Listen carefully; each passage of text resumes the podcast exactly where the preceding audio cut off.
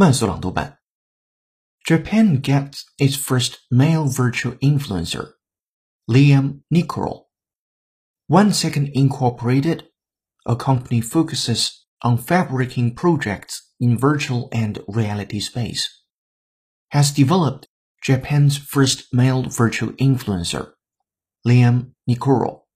Liam is powered by computer processing, 3D CG technology, that are used to project virtual three-dimensional objects onto flat surfaces, creating images with a sense of depth. The use of this technology is becoming increasingly common in media, such as live action and animated films, as well as video games. Liam is a virtual character who was created by superimposing an all CG head made with the use of 3D tools on a body filmed in live action.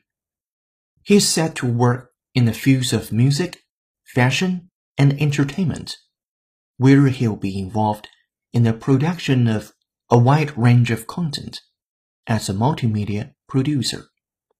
本期节目就到这里，浩浩老师恭喜你又进步了。